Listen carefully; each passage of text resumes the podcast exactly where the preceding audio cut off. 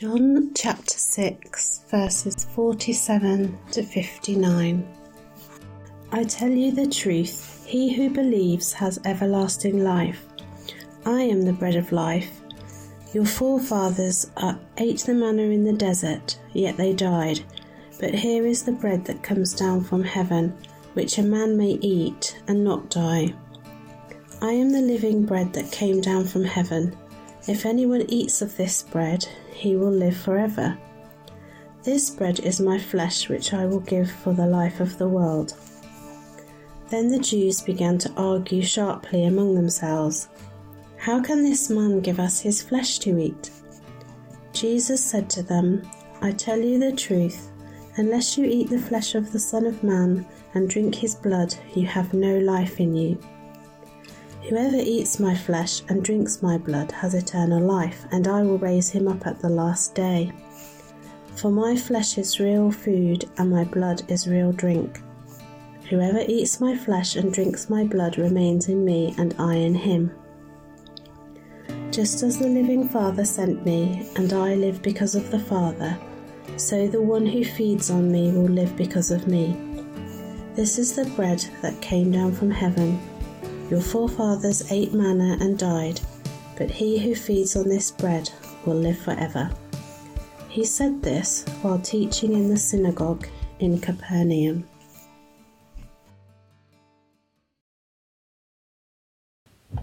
Good morning, my name's David Morton. I'm one of the members here at Bretton Baptist Church.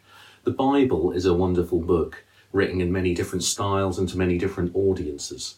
It shows us people at their best and people at their worst. It enables us to share people's greatest joys and their greatest fears and their anxieties. It leads us to Jesus, the one who gives life in all its fullness. At times, the Bible can speak to us with a piercing clarity as if it was written just for us. Yet at other times, it can confound and confuse us I wonder what you think about our passage today. Well, to be frank, it's a bit of a beast to understand. It's packed full of imagery, of metaphor, of deep meaning. It's challenging, it's controversial. It's hard to stomach in places, so much so that a number of followers of Jesus at the time turned and left and went back to their homes. So, what does the passage mean? What does it have to say to our lives today? How can it speak to us through time and help transform the way we live? To answer these questions, we need to look with the eyes of those who sat in the synagogue at Capernaum. We need to listen with the ears of those who heard the Gospel of John for the first time in Ephesus at the end of the first century AD.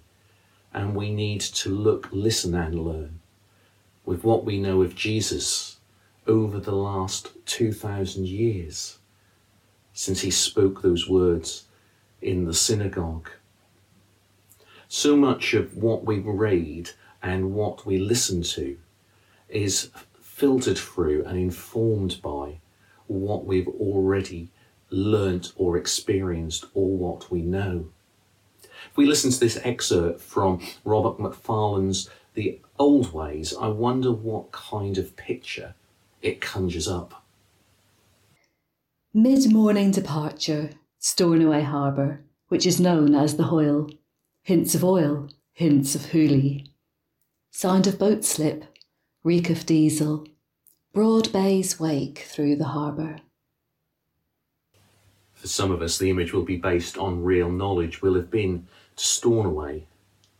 Others of us will have sailed, so we know what it's like to leave the harbour early in the morning, whilst others will have walked down to the quayside and seen the fishing boats as they depart for a morning's fishing. For me, the reek of oil reminds me of the 7:30 a.m. Stranraer to Larne ferry as I travelled uh, to see Debbie in Northern Ireland when we were courting. Such are the things you do for love. Now, before I get washed away on a wave of nostalgia, the point here is quite simple. When we read something or listen to something, it is filtered through what we do or do not know, what we have or have not experienced. And that is especially true of Scripture. It's strange to read Jesus saying, Eat my flesh and drink my blood. The Reverend Dr. William Barclay goes as far to suggest that some would find it grotesque. It certainly repelled those who were following Jesus at the time. So, why is it in Scripture? Are we supposed to read those words in a literal sense? Or do they have a more deeper, profound meaning? Before we look at the passage in detail, there's a couple of bits of background information that I think are relevant to us.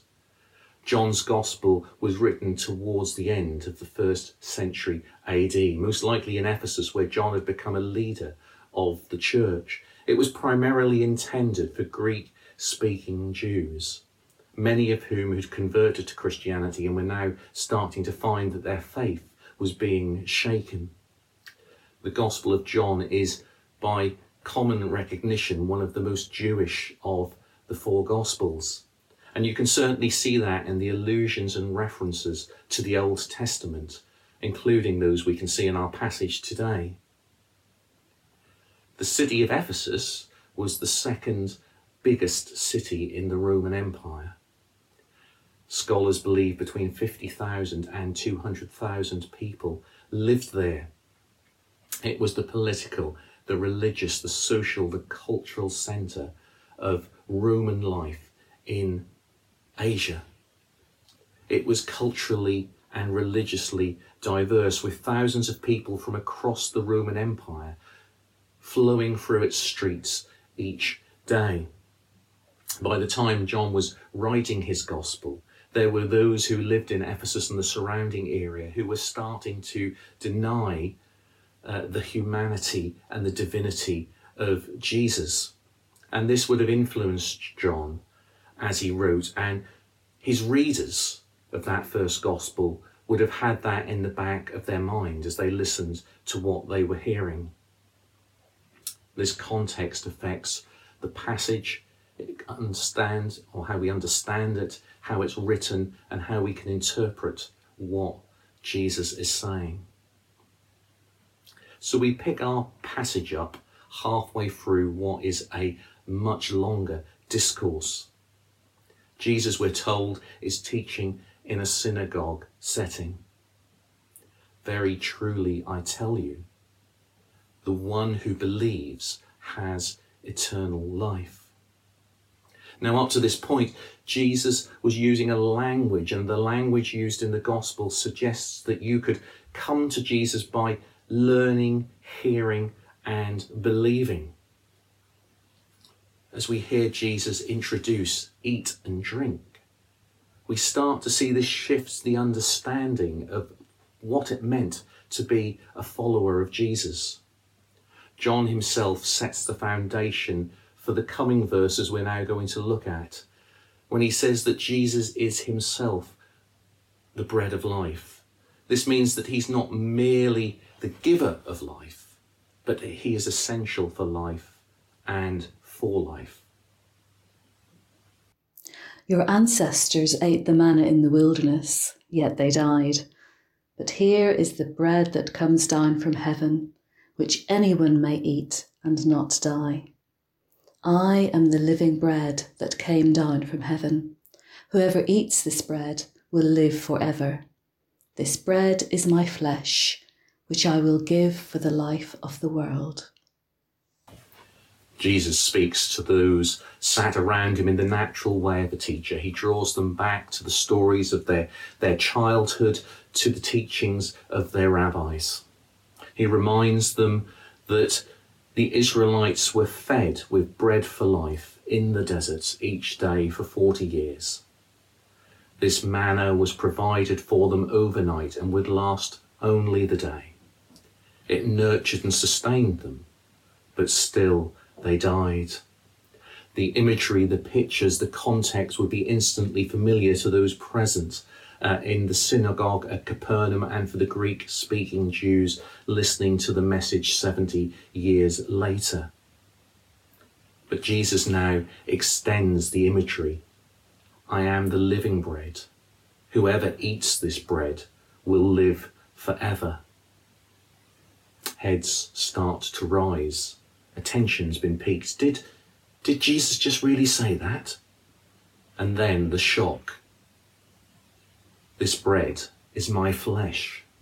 The language that John uses forces the reader beyond the concept of hearing and believing, beyond the language of the Torah, of teaching and instruction to ask, what is Jesus talking about? What is, is it implied here? The use of the word flesh brings into sharp focus the humanity of Jesus. Its physicality is, is, is literal. And it also starts to introduce the concept of sacrifice that Jesus will pick up later. Jesus, you see, would have spoken to the Jews in Capernaum in the language of Aramaic. And Aramaic has only one word for body. It's a word we're very similar and used to using um, as 21st century Christians. It's a very familiar phrase. But Greek had two different words for body. One, sarx, referred to, to flesh, and the other, soma, referred to the wider concept of the body, the body as a whole. In verses 51, 52, 53, 54, 55, and 56, we see John choose to use the word flesh. It amplifies Jesus' humanity. Jesus, John emphasizes, is both fully human and fully divine.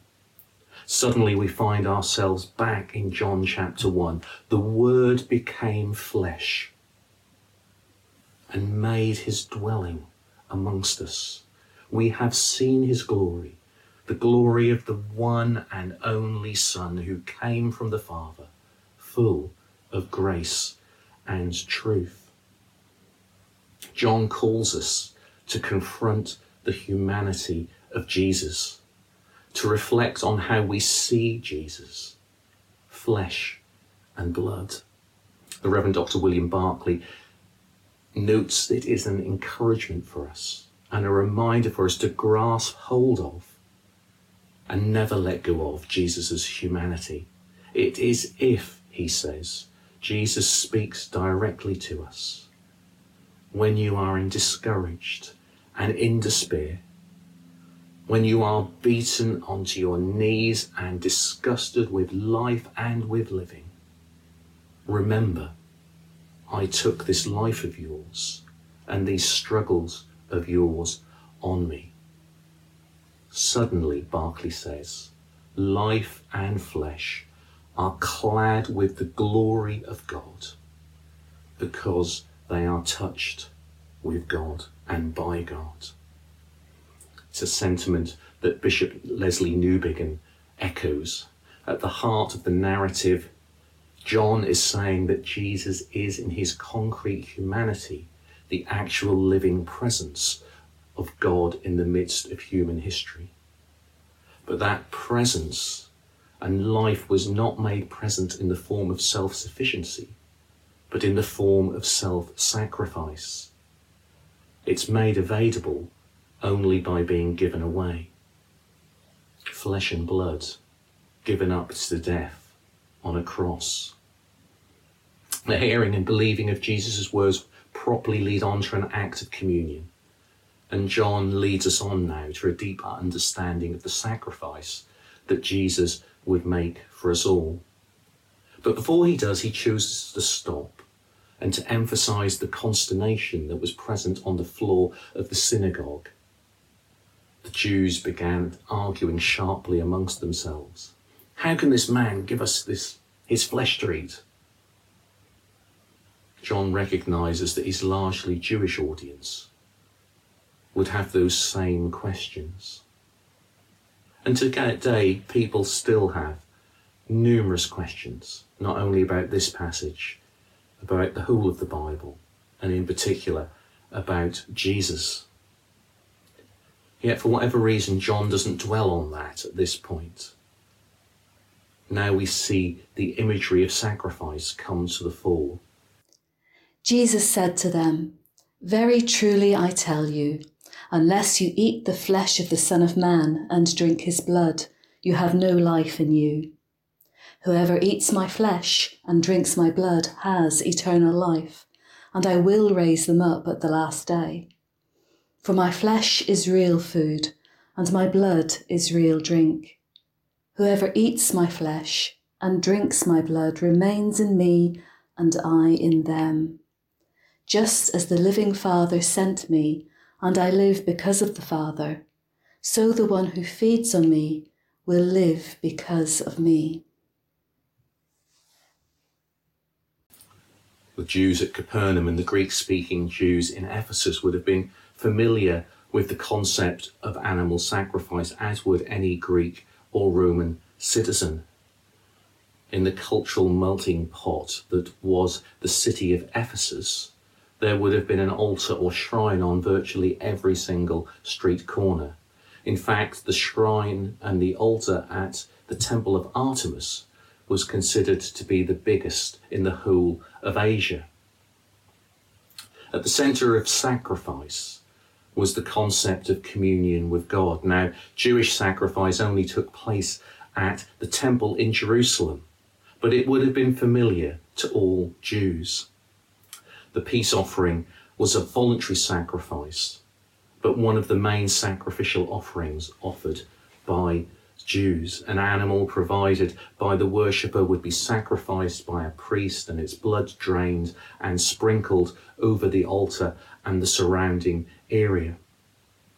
The animal would be divided, part of it would be burnt on the altar to God, part of it would be given to the, the priest, and the rest would be given to the worshipper to cook and consume as a meal within the temple area. It was a time of communion with God, a special and reverential experience something ordinary Jews would not do many times in their life. So we see Jesus drawing on the image and language of sacrifice as he speaks in the synagogue in Capernaum. And we see John sitting at his desk in Ephesus, choosing again to emphasize this further.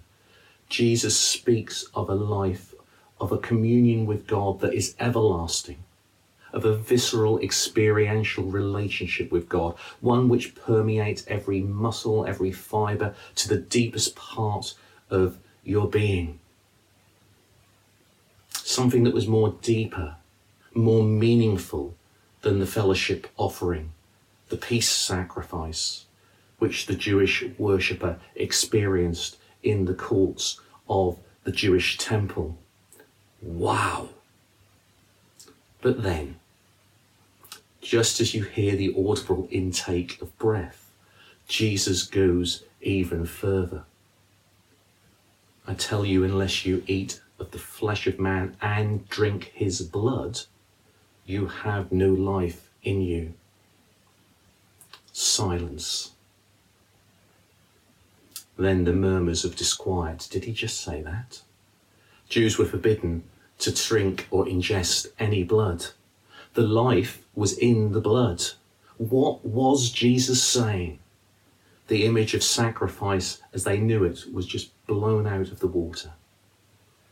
However, Jesus clearly says, Drink my blood. So, what does Jesus mean when he says this? This passage, as we've seen already, is in part about communion, fellowship with God a relationship with God that feeds and nurtures us to the depths of our being. The manna, says Jesus, fed the Israelites, but did not last, nor did it stop them from dying. The animal sacrifice fed the soul, brought communion with God, but it could not last. It had to be repeated. But partaking of the bread of life, being in communion with God, in fellowship with Jesus, this brings everlasting life, perpetual communion with God. This is a relationship that requires you to be infused with life to the very core of your being. The picture is clear. The life is in the blood, and by metaphorically drinking the blood, you take the life of Christ deep within you. It shifts the narrative away from a purely mental and spiritual interaction with Jesus into the direction of a physical chewing and swallowing, a whole body holistic experience. When we choose to follow Jesus, it involves the whole of our being, giving the whole of our being, the physical, the spiritual, the emotional, the mental. The last 11 months have been a huge challenge for us the three periods of lockdown have meant we've had to view our friendships and relationships in different ways. But however hard we work at a relationship on screen, it's always going to lack the intimacy of a face to face meeting, gathering together over a coffee, going for a walk in the park. When we read scripture, when we read about Jesus, it is all too easy with the distance of time to realize that we've lost that physical intimacy of our relationship with Him. We have a head relationship, but what our hearts and our minds long for, rather like our on screen existence, is something more the human touch. And this leads me to reflect, and I wonder if it leads you to reflect as well. Have we lost sight of the humanity of Jesus? To what extent has my relationship with Jesus become a head relationship rather than a heart and whole body one? Do we allow the Holy Spirit to permeate and soak every fibre of our being? Do we allow ourselves to come into full communion with Jesus, the bread of life? Or are we holding back? Are we taking what God has offered us, to feed us, to nurture us to the depths of our being in ways that we could hardly ever imagine. If I'm honest, I've still got a long way to go. What about you? I hope you, through the complexity of this passage, have seen a little glimpse of Jesus today, fully human, fully divine, the one who is the bread of life, able to bring you into full communion with God, the one who can bring life to the parts of your heart, mind, and soul that you would find hard to imagine and could not think were possible. Brian, in asking me to preach on me this passage, gave me the title Eat Well, Stay Well. In some ways, it sounds like a strange title, but I've resisted the temptation to change it because at its core, this is exactly what this passage is all about. If we come into a relationship, into communion with God through Jesus Christ, if we allow Him through the Holy Spirit to permeate us to the core of our being, to soak us, if we nurture and feed ourselves on His life, His teachings, and His very being, if we draw together in fellowship with God, Father, Son, and Holy Spirit, we will indeed be feeding our souls. We will be eating well. And if we eat well, we'll stay well. As Jesus says, the one who eats this bread will live forever. Amen. Let's come together in prayer and let's keep a moment of silence.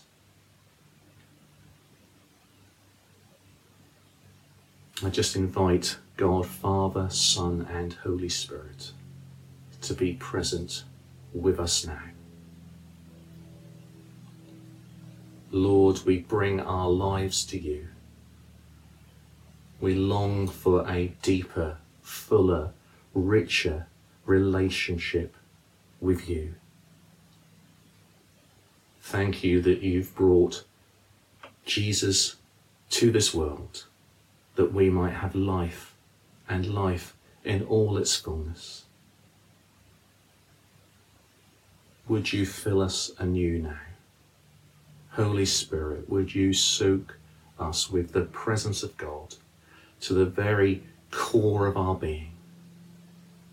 And as we feel your life seep into every fibre of our being, may we both know and celebrate the love of God that is in Christ Jesus. Renew our lives, renew our hearts, renew our minds, Lord. In Jesus' name. Amen.